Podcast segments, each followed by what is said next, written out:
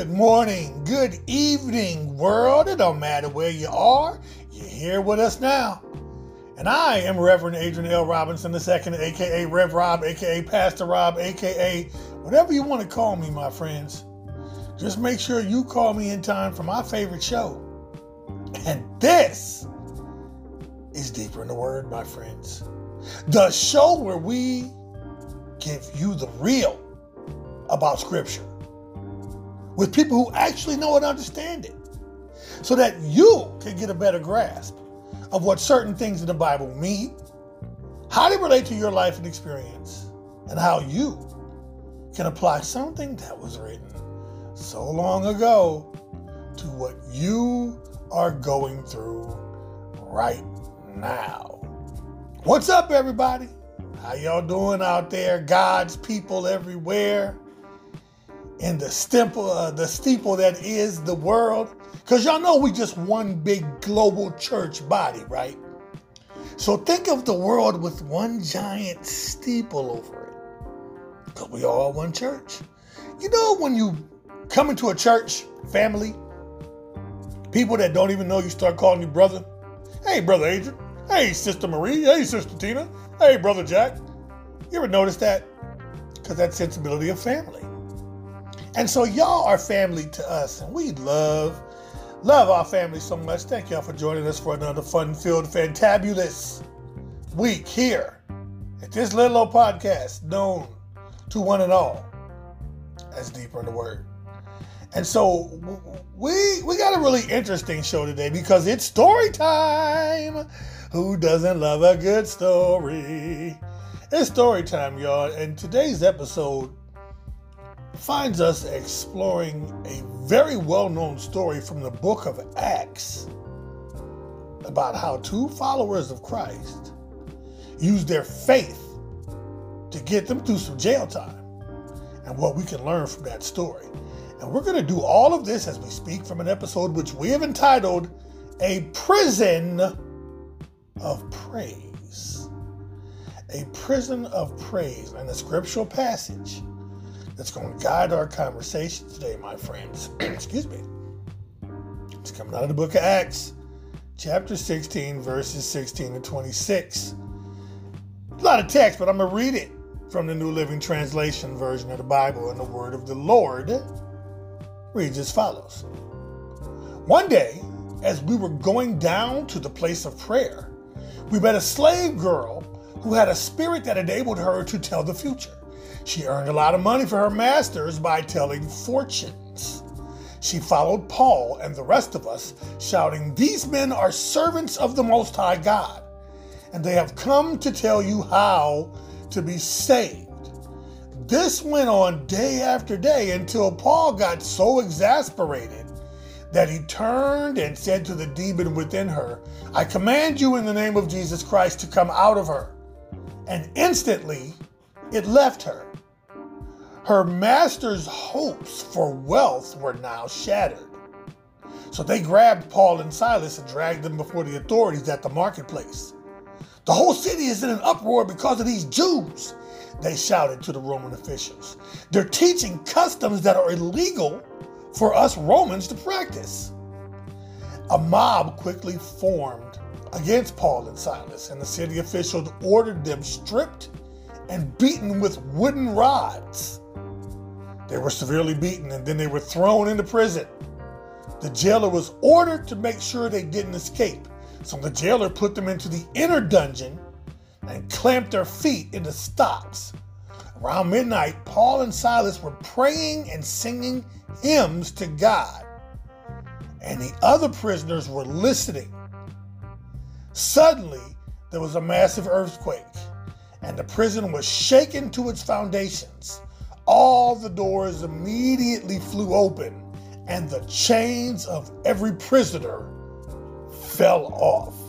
May the Lord add a blessing to the reading and the hearing of His word. Okay, I said it was story time, and this text conveys that ideology. But let's also kick this off with a little history lesson in the form of a story, if you will. See, back in 1972, there was an event known as Watergate. And that's when you look it up, that's one of the most scandalous events in American political history. Scandalous. And the investigation that followed uh, led to uh, the revelation that the president, President Nixon at the time, he was involved, as well as some of his officials. And he served as president from 72 to 74. And then he was forced to resign in disgrace because of Watergate. And basically, Watergate was when some burglars broke into the Democratic National Committee headquarters at the Watergate Hotel. That's where you get the name from. Back in June 1972, there's still documents and information, and come to find out, the burglars were Nixon campaign supporters. So once the whole scandal broke, a lot of people in Nixon's administration and his closest advisors ended up going to prison because of their involvement. And one of those in the Nixon administration who went to prison, one of his officials, was a man named Charles Colson. Now, Mr. Colson was known as the scandal's hatchet man. Okay? He handled everything and he ended up getting seven months for obstructing justice for his part in Watergate. So, fast forward to 1993, because I'm getting to my point here. Hang with me, I'm giving you a history lesson. It's going to set our story today, set our, our, our lesson today, our text. Fast forward to 1993, and Charles Colson is named the winner of the Templeton Prize for Progress in Religion. Record just skipped. Y'all like, wait a minute. Did he just go to jail for some political stuff and now you're telling me he won an award? Yes. And that award, the Templeton Prize for Progress in Religion, it's considered an extremely prestigious award. In fact, y'all, it's actually ranked higher than the Nobel Prize in fields like science and literature, based on the idea that, you know, religion is more important or whatever. By the way, when you win the Templeton Prize for Progress in Religion, you get a you get a million dollars along with this recognition. Okay, that's the largest cash prize for achievement in any field.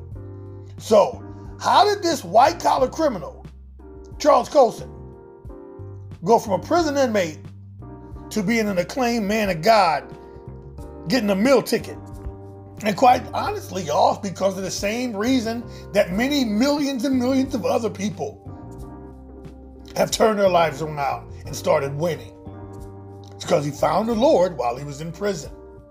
I encourage y'all to read his story, his autobiography. It's called Born Again. It's amazing, and it's a very interesting portrait of redemption through Christ. And this guy was a government official on the highest level doing dirt.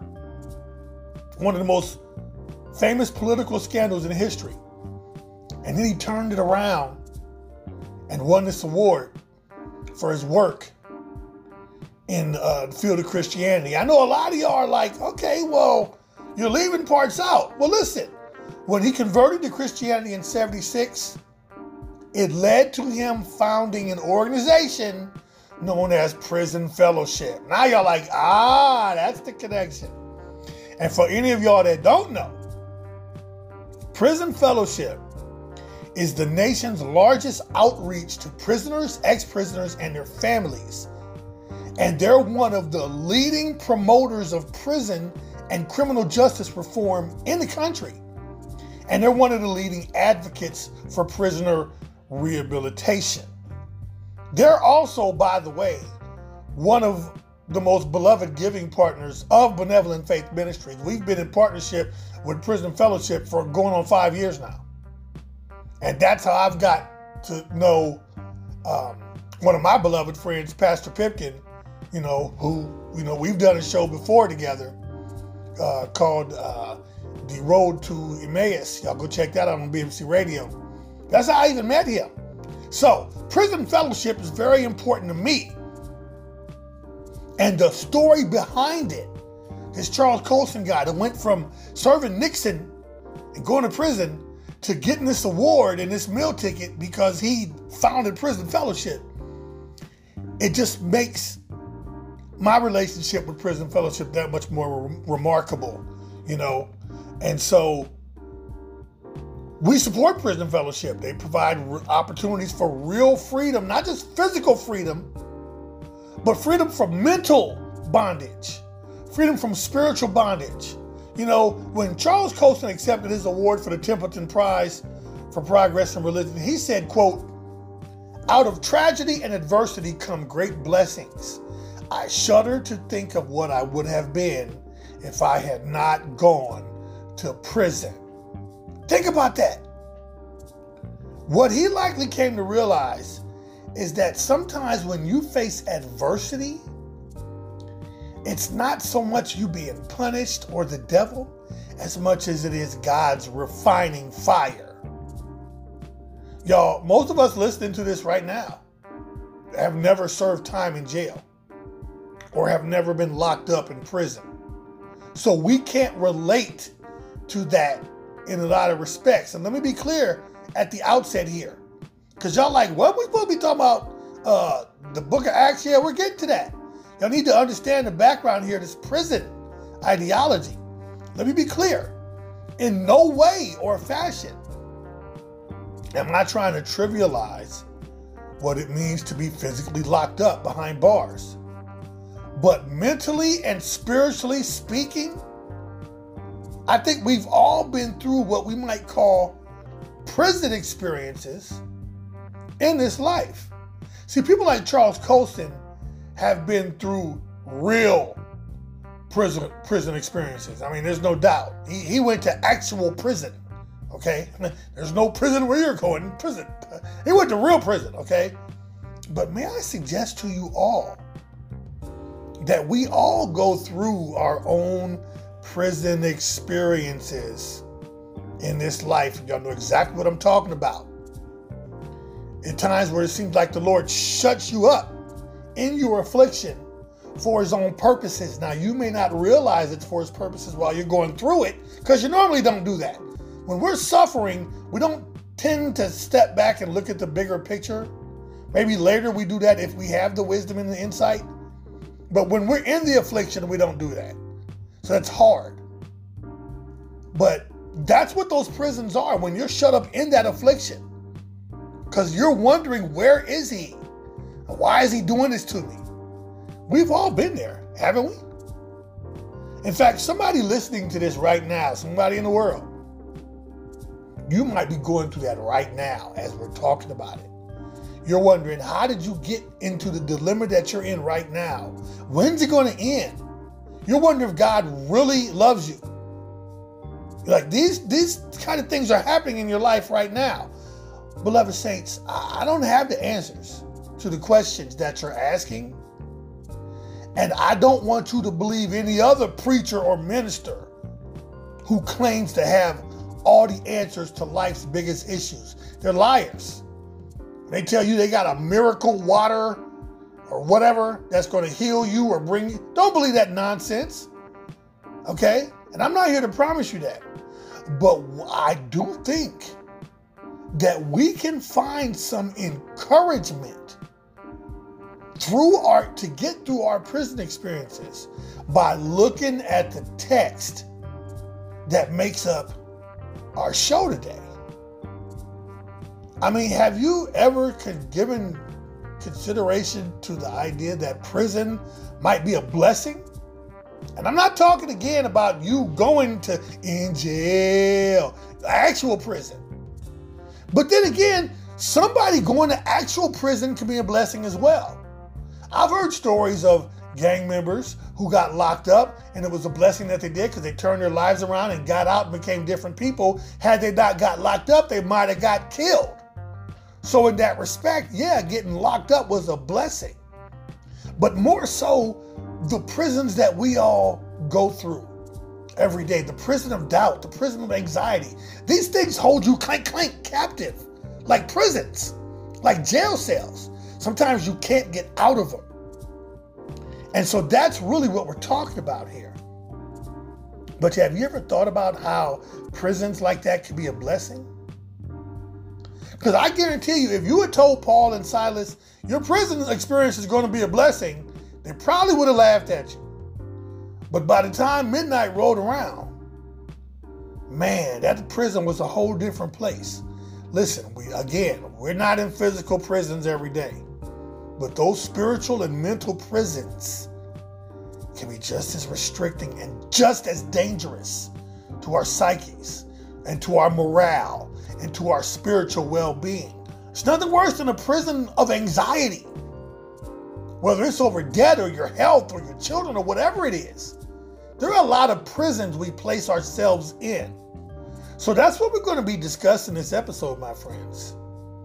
We're going to examine this text and view it from the perspective of how Paul and Silas went from being in prison to singing God's praises, all within a span of a few hours. They literally turned their jail cell into a prison of praise.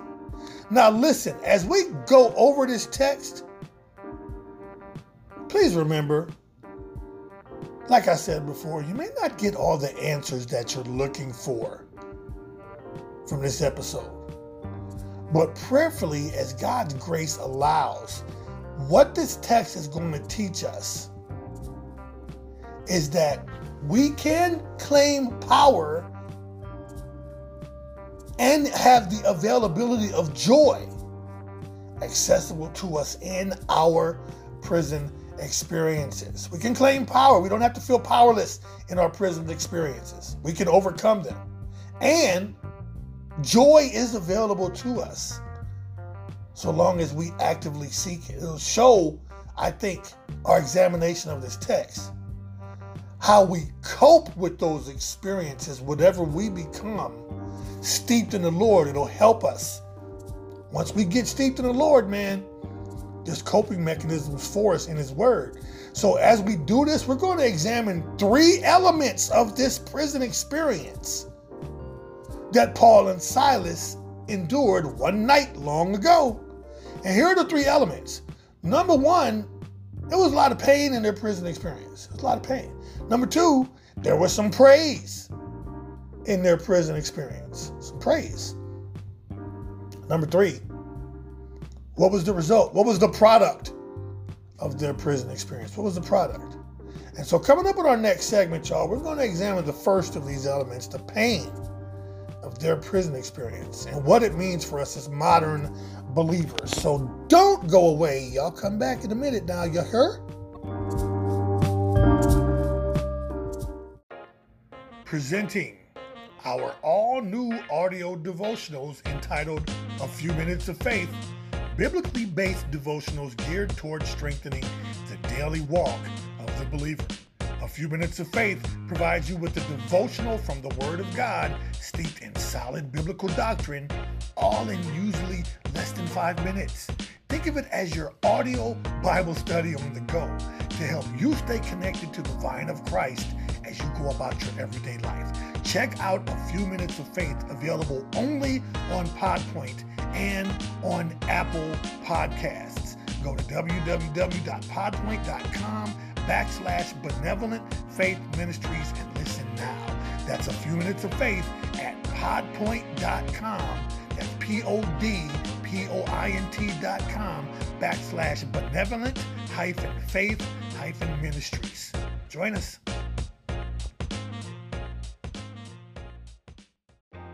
What's up, y'all? It's your man's Rev Rob, and I'm inviting you to join us every week on BMC Radio for our brand new show entitled The Hour of Power. Each week, you'll hear an inspiring word of God from a different preacher. All episodes will, of course, live up to our established standard of providing sound biblical doctrine. Simply go to www.bmcradio.org.uk and check the daily schedule on the homepage to catch the latest episodes of the show. We feature sermons and preachers from all over the globe, each focused on exegeting the Word of God so that you can get a clearer understanding of the Bible and God's will for your life. So join us every week for the Hour of Power show only on BMC Radio. Go to www.bmcradio.org.uk for more information.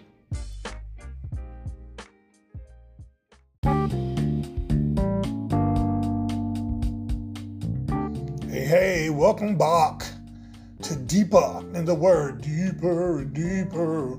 Shout out to Barry White once again. As a reminder, you out there, y'all can subscribe and listen to us on Spotify, Anchor, Google Podcasts, Breaker, Radio Public, Pocket Casts, Overcast, on Apple Podcasts, in the iTunes Store, on iHeartRadio, on Amazon Music, and on BMC Radio and BMC Radio on Demand. Also, please don't forget to email us at info at benevolentfaithministries.org to send us your questions and your comments for the show. How are we supposed to know what y'all want us to talk about if y'all don't email us and let us know what y'all want us to talk about? Also, y'all, we got a brand new initiative called the Blended Family Initiative coming up soon. We're going to be encouraging churches all over the world to email us if you want to be trained up in discipleship. Then we encourage you. Email us at info at benevolentfaithministries.org and we will help train you up in discipleship. Amen. Look out for more information on Blended Family Initiative. Also, don't forget to join us every Tuesday night, 7 Eastern, 6 Central, 4 Pacific for our online church services. Just go to benevolentfaithministries.online.church, create a screen nickname, and chat along with us during the service. Also, y'all please check out the brand new show on BMC Radio entitled, uh, entitled, excuse me, The Hour of Power. And each week, you will hear an inspiring word of God from a different preacher from all over the world. Now, of course, you know, we don't do nothing that isn't biblically sound in its doctrine. And so, best believe that every preacher you see will have biblically sound doctrine on the hour of power. Check it out. Just go to www.bmcradio.org.uk and check out that daily schedule on the home page. Catch the latest episodes of the show. Again, www.bmcradio.org.uk. Also, we invite y'all to check out the all new audio devotional entitled A Few Minutes of Faith, which is our biblically based devotionals geared towards strengthening the daily walk of every believer out there. Because you get biblically sound doctrine, there's those words again. Why is that so important? Because you don't want no fake doctrine. You don't want my opinion. You want the word of God. And if I'm not giving you the word of God, you need to call me out on that. I don't care who it is, TD Jakes, any anybody in the world, any famous preacher, the Pope, whoever it is. If they're not espousing sound biblical doctrine, you call them out on it. That's why we always stress that's what our show is about. That's what the few minutes of faith gives you. Sound biblical doctrine in five minutes or less. So check it out. It's available only on Podpoint. Just go to podpoint.com backslash benevolent faith ministries. Listen today. Amen. But today, y'all, today's show is entitled A Prison of Praise. And we're discussing how Paul and Silas turned a potentially spirit breaking experience in jail into a praise and worship party. and how they glorified God in the process and what we can learn from the story that we see in the book of Acts, chapter 16, verses 16 to really the end of the verse 16 to 40. So, in our previous segments, segment, I should say, we hinted at there being three elements of the prison experience that Paul and Silas went through. Okay. Now there was pain in their prison experience, how there was praise in their prison experience, and how there was what was the what was the result? What was the product of their prison experience? So first, let's look at the pain of their prison experience. And this is right out of the text, verses 16 to 24. So much pain. Shout out to Pac. But as we begin this examination, my friends, y'all need some background info on where we are on the story arc in the book of Acts. Because you know, I'm not just about to just drop y'all in the text and act like y'all scholars out there. Some people are like, okay, well, wait a minute, what, what's going on? Well, let's look at it. And I'm right out of the text. You can follow along with me, whatever your favorite Bible version is. Book of Acts, chapter 16, verses 16 to 21. And I don't want to hear anybody say, but I don't have a Bible. If you got a phone, you got a Bible. Amen. So, Paul and Silas are chilling in Philippi for a few days, okay? And as part of their journey during Paul's second missionary journey, the text tells us that one day they're on their way to a place of prayer and they run into this slave girl who's got the ability to tell the future. She was like an oracle. You know, where people normally priests or priestesses, although this girl wasn't either. But they were people who acted as mediums through which the gods gave people advice or prophetic words. Essentially, they were individuals who could give advice or predictions to guide people about their futures. It's like the modern bastardized version of this would be a fortune teller. And for most people, they associate the word or the title oracle with the oracle in the Matrix movies. Kind of the same thing, you know, she was telling Neo, Neo his future and what have you. But back to the story. As a slave, this girl was earning her masters a lot of money. Okay? Because she was a fortune teller. She was giving people, quote unquote, counsel from the gods. And she was telling them all these prophetic predictions and stuff about what was going to happen in their lives. And they were paying her, paying her masters to do this. Again, kind of like a fortune teller. And so the text tells us that this slave girl had a spirit inside of her. And I don't we're not gonna get into all the history because I know I'm a nerd. But there's a lot of Greek mythology and ancient folklore and superstition that comes into play with respect to the precise nature of this quote unquote spirit that was inside of her.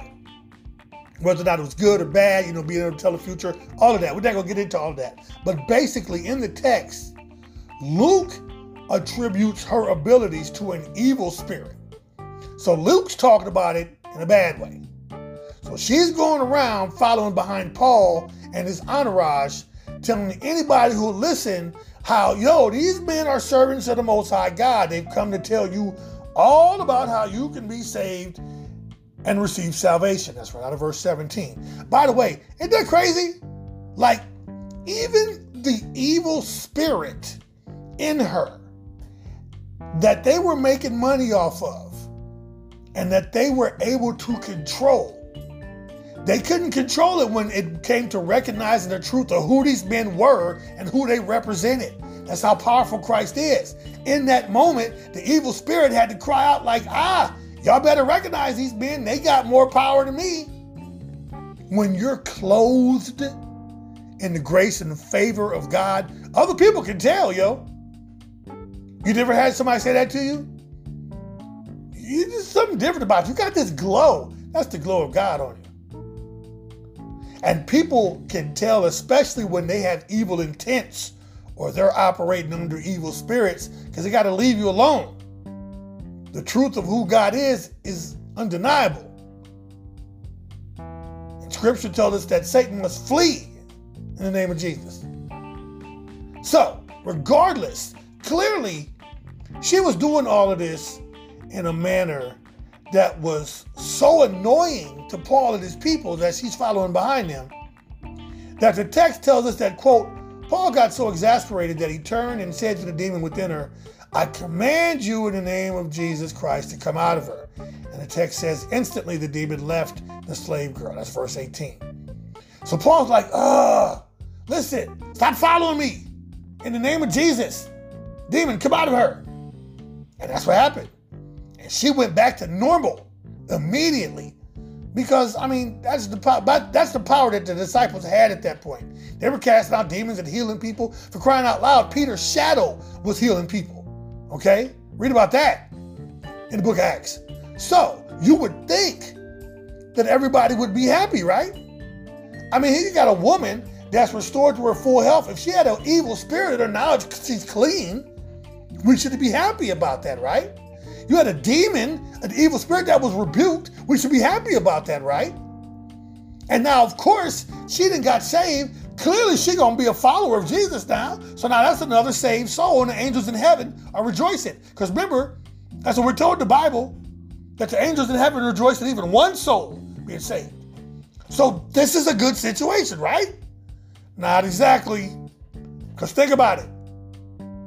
The men who owned the slave girl, yeah, they're not happy about this.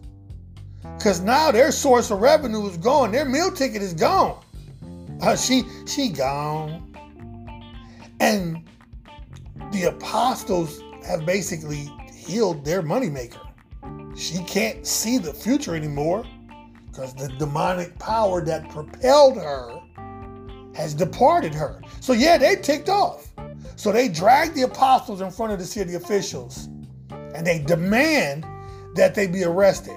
And the application in that for us today, my friends, is clear.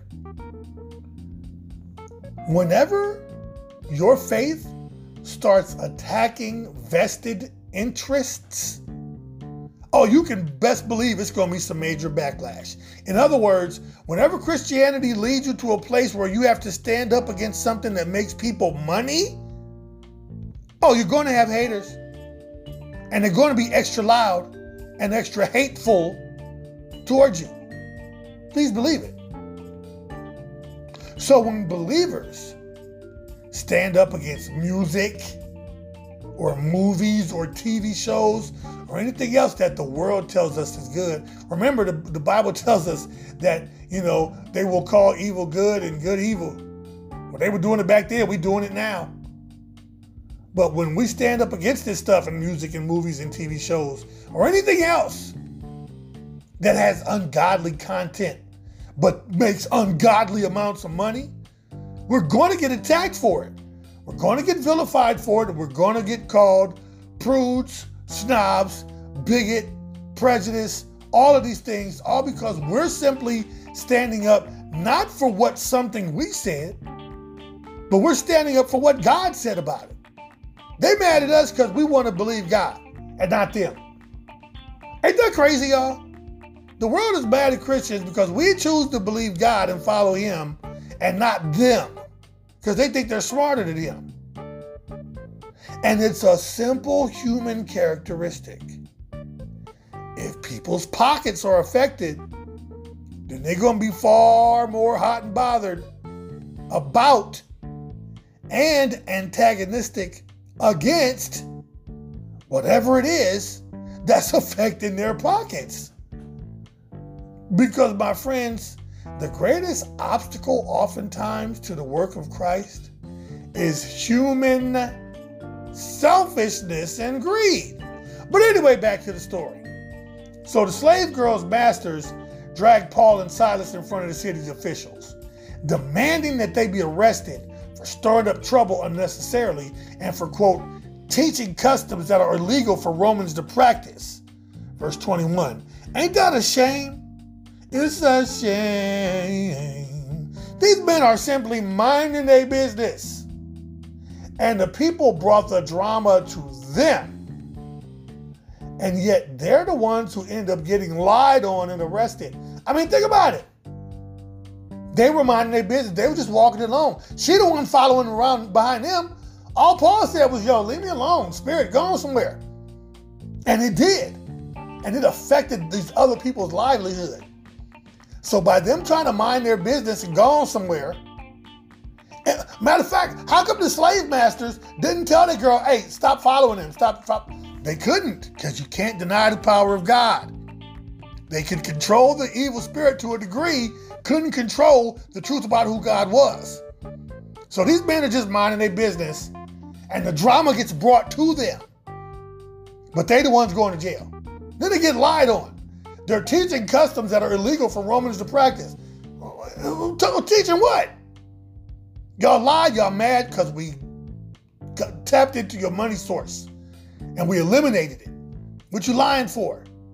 These men had simply been serving the Lord obediently, and they find themselves in this mess.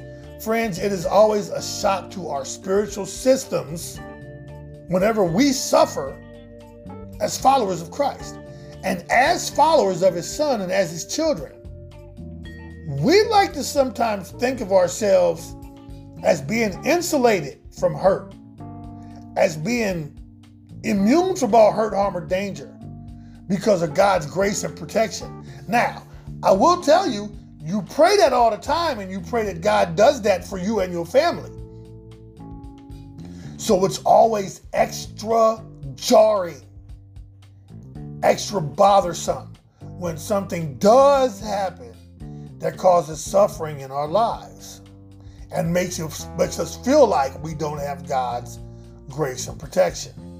And the tragic thing about Paul and Silas being arrested and treated wrong is that it all happened because they were doing good and went to jail for the right reasons. And I definitely heard that sermon recently. Doing wrong for the right reasons. I believe that's Dr. Daryl Hall at the Way Community Church in Conyers, Georgia. But think about it. They cast out a demon from a slave girl. They were strengthening the church and it was growing every day by the day. That's verse 5, verses 13 to 15. They were baptizing people along the way, like Lydia and her whole household. So they putting in work, minding their business. It's the haters that come up against them. Y'all, a lot of times we go through these prison experiences where we wonder why we got to suffer when we're the ones going to church, we're the ones constantly serving and giving.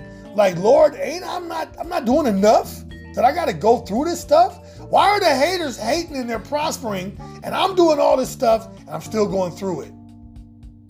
Remember, I said I don't have all the answers, saint to God. Suffering for the sake of Christ is never easy. And again, I don't want to trivialize the suffering and the issues that people are going through right now. And I'm not trying to easily dismiss your suffering. Please believe me. In fact, I'm praying for you fervently. But a lot of times we forget. Remember, I said you're in the affliction, you don't oftentimes see the bigger picture because you're too busy suffering. And you can't really be blamed for that sometimes because it hurts. We're human. You're going through the emotional part. The, the rationality comes after the emotion because you're hurt. You understand what I'm saying? But oftentimes, suffering is part of God's grand design for our lives, no matter how confusing or painful the experience may prove to be. But but it gets worse. Look at the text of verses 22 and 23. How Paul and Silas look after that, after they get arrested, then what happens? They get beaten up. 22 and 23. A mob quickly formed against Paul and Silas, and the city officials ordered them stripped and beaten with wooden rods. They were severely beaten and then they were thrown into prison. The jailer was ordered to make sure they didn't escape. Now, the text doesn't tell us what they were beaten with, it says wooden rods. And it doesn't get more specific than that. But I can tell you that at the time, my friends, people would also be beaten with a cat of nine tails. So it's not outside the realm of possibility that it was a wooden rod that also served as a cat of nine tails. And basically, a cat of nine tails was a whip with nine pieces of cord, each tied together into a series of knots. And that's probably like it was probably attached to a wooden rod. And so maybe they beat him with the rod that also was cat of nine tail in them. And that's where it gets its name, cat of nine tails, because those nine cords each leave scratches or marks on the people it hits. You know, like you just been, you know, scratched by a cat. Y'all, when the prison experiences of life come, and they will, they tend to beat us down and leave us suffering in anguish and feeling like we got like cats. Oftentimes, they leave us feeling whipped, like we got whipped with a cat of nine tails. Fact, they may even leave the scars on us. Scars that might prove really hard to heal. So, when these prison experiences happen, the first question that we normally ask is why? But again, things we go through in this life are often for our refinement. If we're able to step outside the circumstances and have a greater perspective, the question as to why might be, well, why not? And I'm like, what you mean? Well, think about it. Jesus suffered, and we're his followers. Why would we not expect to suffer also? Romans 8 17, and since we are his children, we are his heirs. In fact, together with Christ, we are heirs of God's glory. But if we are to share in his glory, we must also share in his suffering. Listen, y'all, as we pass through this life, God's word tells us to expect our share of difficulty and trouble. And we often forget that the trials of life are God's chosen method for developing us into the image of his son, meaning He's going to do whatever is necessary in order for us to be conformed into Christ likeness. But we're talking about the pain of their prison experience. And something else this text calls to our attention is the nature of the prison itself.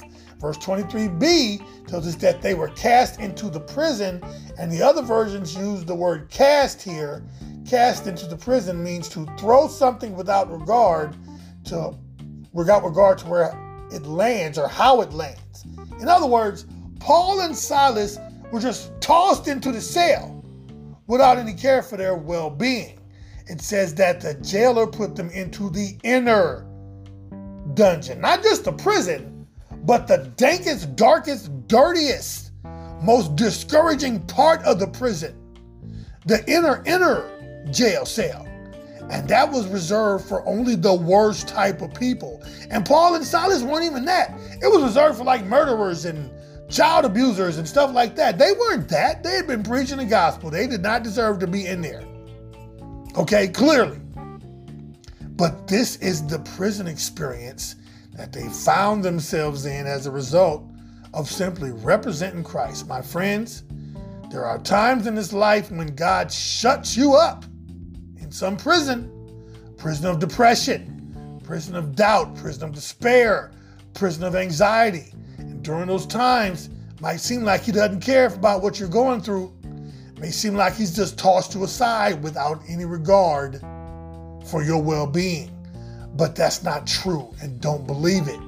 If you belong to him, then he's working out his perfect will and plan for your life. You just got to believe it. You're in that prison because he loves you and he's got something special planned for you to learn as a result of that prison. Why would we be any better than Joseph?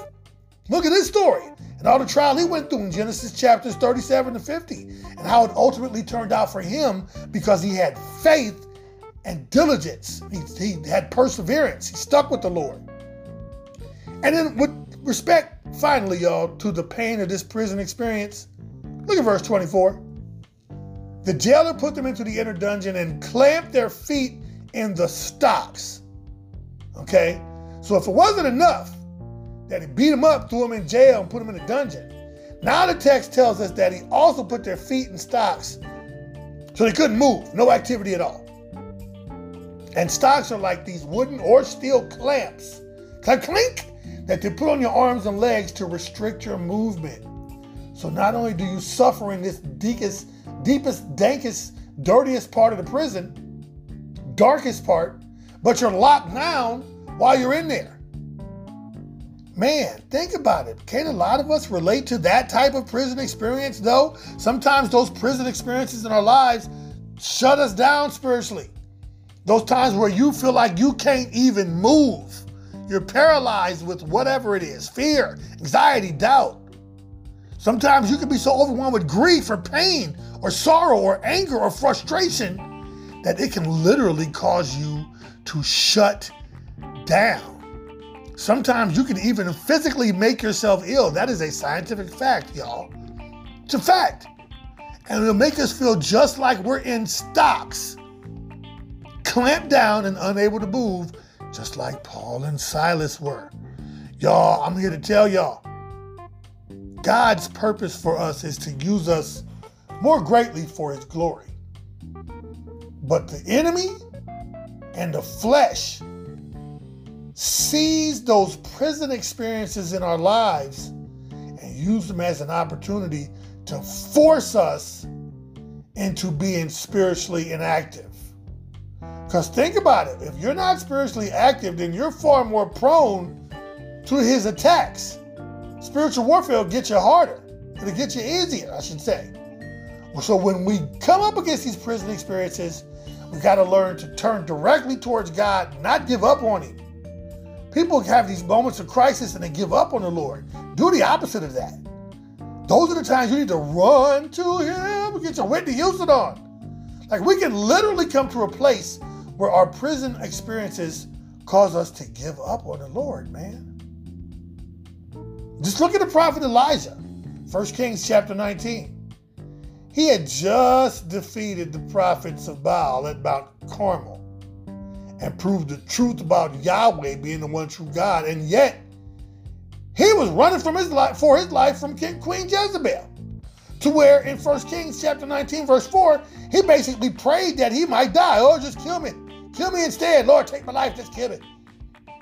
Elijah had allowed a prison experience to cause him to quit on God. But then note how, again, in 1 Kings 19, verses 10 to 18, God spoke to Elijah and empowered him to get up and get out and do God's work. He told him to get his OutKast on. Get up, get out, and do something. Get out there and do my work. And that experience, my friends, can also be our reality as well. Seek God's voice, seek his counsel during your prison experiences, and he gonna give you the strength to get through them. So, we've seen the pain in our prison experiences. We ran kind of long, but that was important. So, coming up in our last segment, we're going to conclude this discussion about a prison of praise by looking at these last two elements. It ain't going to take that long, related to Paul and Silas's experiences in that jail that day. And they both have to do with our attitudes towards the prison experiences that life throws at us. Y'all like what you talking about? Well, stay tuned to find out because we're going to get into it after we come back from the break.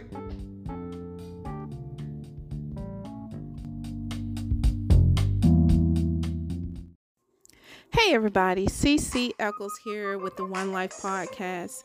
Join me every Monday at 7 p.m. as we talk about everything that pertains to life. If you need a little encouragement or a little inspiration, then meet me right here every Monday at 7 p.m. You can listen on Google, Apple, Spotify, Breaker, and iHeartRadio. You'll be so happy you tuned in. 下班啦。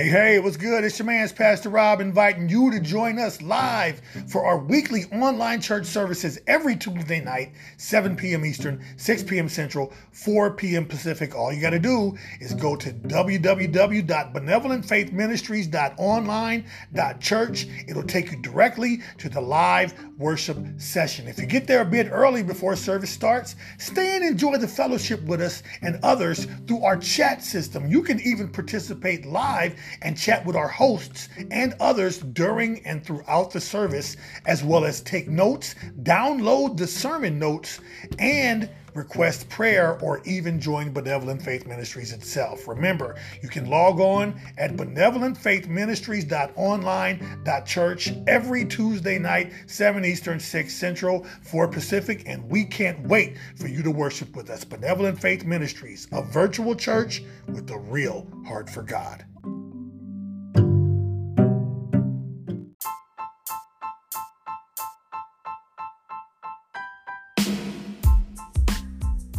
Hey, hey, welcome back to Deeper in the Word. Listen, y'all, please go download that Wisdom app available in Apple and Android stores everywhere. You know, that's the mobile app that gives you access to expert help when you need it most all the time. Check out our platform, speak on it, the Believers Q&A. Ask questions of us directly and we'll give you answers directly live on the air.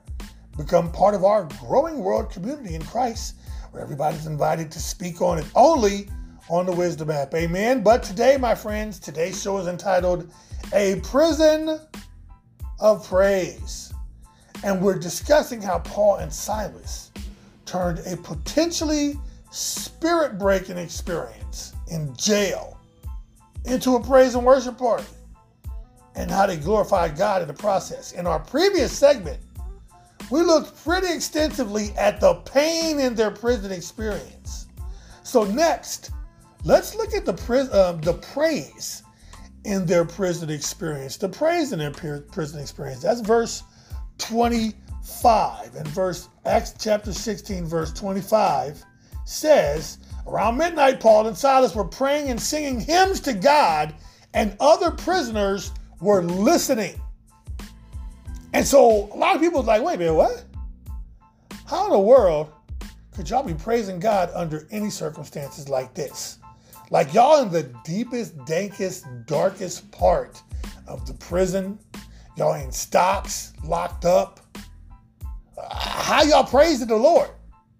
Well, y'all, one thing these men teach us is that your attitude in your circumstances determines your latitude in your circumstances. Let me say that again.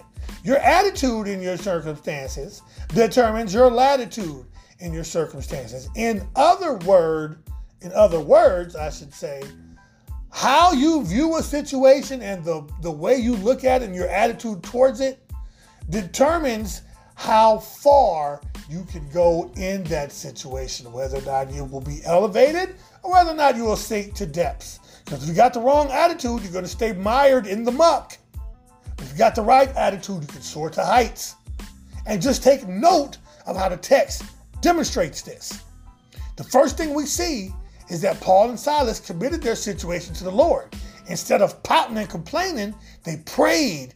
And in the process, they rolled their burden off of their own shoulders and onto the Lord's shoulders. My friends, there's a valuable lesson for us in that. When we're shut up in one of life's prisons, we need to learn to call upon the Lord and commit that prison experience to Him. That's not even me telling you that. Philippians 4 6. Don't worry about anything. Instead, pray about everything. Tell God what you need and thank Him for all He has done. Matthew 11 28. Then Jesus says, Come to me, all of you who are weary and carry heavy burdens, and I will give you rest. Y'all, we need to remember to go to prayer first and immediately whenever these prison experiences pop up. Because when you resort to prayer, you never have to retreat to worry. Let me say that again. When you resort to prayer, you never have to retreat to worry or anxiety or depression. Hallelujah. Hallelujah. Now, don't get me wrong here. Were Paul and Silas likely in pain? Probably. I bet them stocks hurt. Were they scared? Probably. They're human. Were they uncomfortable and miserable? Probably. Again, they're at the dankest, darkest part of the jail in the dungeon. There's probably rats and all type of dirt and human excrement and all type of stuff up in there. So they were probably uncomfortable and miserable. And yet, they still did not allow their circumstances to defeat them. Instead, they went to God in prayer and praise. They're in there singing and praising the Lord. And that's the same thing that we need to do when we're locked away in one of life's prison experiences. But y'all, not only did they start praying, again, they're singing as well. As they prayed before the Lord, He began to lift their hearts to where soon enough they were filled with the praise to sing songs to Him. So they're praising, and then suddenly they're praising to Him for what He's doing for them in that situation. That means His presence was with them. And so, as His presence came with them and ministered to them, they forgot about where they were and started worshiping. Don't you do that in church? You forget where you are because the presence hits. Presence of the Lord hits you. Prayerfully, it does. The Spirit of the Lord hits you. You just start worshiping. You forget you at church. You see people go through it all the time. They start crying, they fall out because the presence of the Lord hits them. That's what happened with these men. Friends, one of the surest ways to overcome your prison experience is to learn the secret of praising God in the midst of your pain. I know it ain't easy, but it's it's necessary, man. Anybody can praise God when everything's all good in the world, everything's all good in their life. But it takes a whole lot of faith to praise Him when the bottom falls out from under you, when everything's going wrong. In fact, if you really want to gauge the commitment level, how deep you love the, how deep is your love? You want to see how deep your love for the Lord is? See how you react the next time the pressure's on in your life. Because that's when the real you is going to come out, y'all. So take it to Him immediately and praise Him for making Himself available for you to be able to take it to Him. That's how you praise your way through your prison experience. Amen? So, we've seen the pain in their prison experience, and we've seen the praise in their prison experience. Last one, I'm done, y'all. Let's look at the product of their prison experience. The product. In other words, what had happened as a result of these men demonstrating how great God was, how awesome the power of the Holy Spirit was, what happened afterwards? Because what we see afterwards is that their time in prison was not wasted. Because the Lord used these events the same way He uses all events in life. He used these events for His own glory and purposes. He does that all the time. We may not understand it, but that's what He's doing. First of all, this event proved their faith. Verse 25 tells us that, quote, the other prisoners were listening. And the Greek word here means to listen intently or to hear attentively. It means they were playing, uh, paying close attention to what they were hearing. So, because these prisoners had never heard anything like this before, I'm pretty sure they were all ears. Here you got these two guys who had just been beaten to a bloody pulp and locked in the nastiest place imaginable. And they got their feet in stocks. And that probably forced them to sit on the on the floor, by the way, in all the human excrement and feet and all that stuff. Ew. But they're sitting there. And yet they're still able to praise the Lord. Y'all, that is an amazing challenge to the church. Because, see, the church needs to remember that the world is watching us as we go through the prison experiences of life. And as they watch us, they want to see what we're going to say about what really our faith is about, what we believe during crunch time. They want to know if our faith is as real in the valley as it is on the mountain?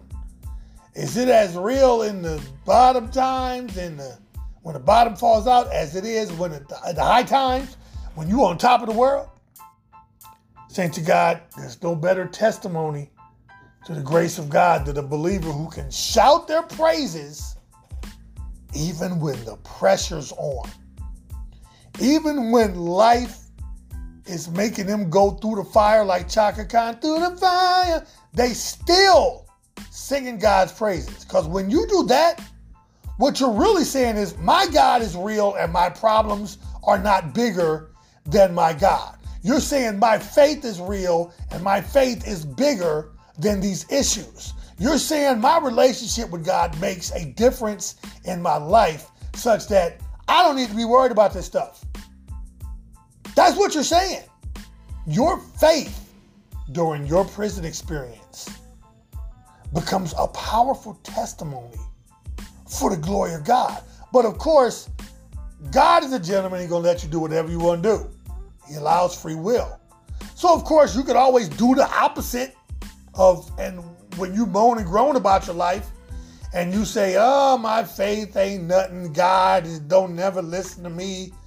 I'm lost out here in the world, yada, yada, yada. But where that going to get you? Better yet, where has it gotten you? Okay? ultimately, look at the other product of this prison experience. Okay? Because we just said that it provided their faith. Now, look what else it did it produced their freedom. Verse 26 Suddenly there was a massive earthquake, and the prison was shaken to its foundations. All the doors immediately flew open, and the chains of every prisoner fell off. As soon as they start praising God, y'all don't miss this. He shook the prison and broke their shackles. As soon as they invited God into their situation through prayer and faith, he worked and moved in a supernatural way, and only God can act supernaturally. Period. That's what faith does. They were in a prison, now they're free. Their bonds are gone. The stuff that had kept them chained down was gone. And the doors are open. Y'all, that same stuff, that same truth is still applicable for us, y'all. Praise God and watch the prison that you're in shake. Watch all them shackles break free from your mind and your heart and your spirit. You're going to feel freedom from whatever issues you're facing. Those shackles won't be able to hold you. The shackles on my feet. Uh uh-uh. uh. We don't think so. Remember, having faith during your prison experiences in life, it might change the circumstances, but more often than not, it's going to change you in your circumstances. And really, that's more important. And if we're being honest, that probably brings more glory to God than the other way does. I mean, let's just keep it real. Y'all, we should want to see every follower of Christ walking in victory. That should be a joy for us. Seeing people burning for the Lord, that should be awesome. Because when they do that, when stuff starts happening all around them that they can't control, you start seeing them getting calmer and more trustworthy of God. That's the peace which surpasses all understanding. As things get more chaotic, you get more reserved and calm. And people don't understand it. Surpasses all understanding. We need to make every effort to ensure that we're that type of believer, y'all. So here's the question I have for all of y'all. What prison experience are you facing these days? Because whatever it is, depression, anxiety, financial, whatever it is, I don't care. You need to walk in victory in the midst of your prison experience. And it's possible. Because the first step is to get before God and pour out your heart in prayer and praise. You saw what they did, and the supernatural happened. Why wouldn't that happen for you, my friends? Try it. Try me. Try me. Because that is right where he'll meet you and help you experience the type of spiritual jailbreak that you need in order to turn your experience, your prison experience, into a prison of praise. Amen. But listen, thank y'all for joining us. Don't forget, you can subscribe and listen to us on Spotify, Anchor, Google Podcast, Breaker, Radio Public, Pocket Cast, Overcast, on Apple Podcasts, in the iTunes Store, on iHeartRadio, on Amazon Music, and on BMC Radio, and BMC Radio on demand. Also, don't forget you can find us on the web, benevolentfaithministries.org. Log on now, learn more about our giving partnerships and how you can be a part of the church without ever needing any building. Amen. And don't forget to log on this and every Tuesday night, 7 Eastern, 6 Central, 4 Pacific for our online church services. Just go to benevolentfaithministries.online.church, create a screen nickname, and chat along with us during the service. We love y'all. We appreciate y'all. Catch y'all next time, God willing. Holla.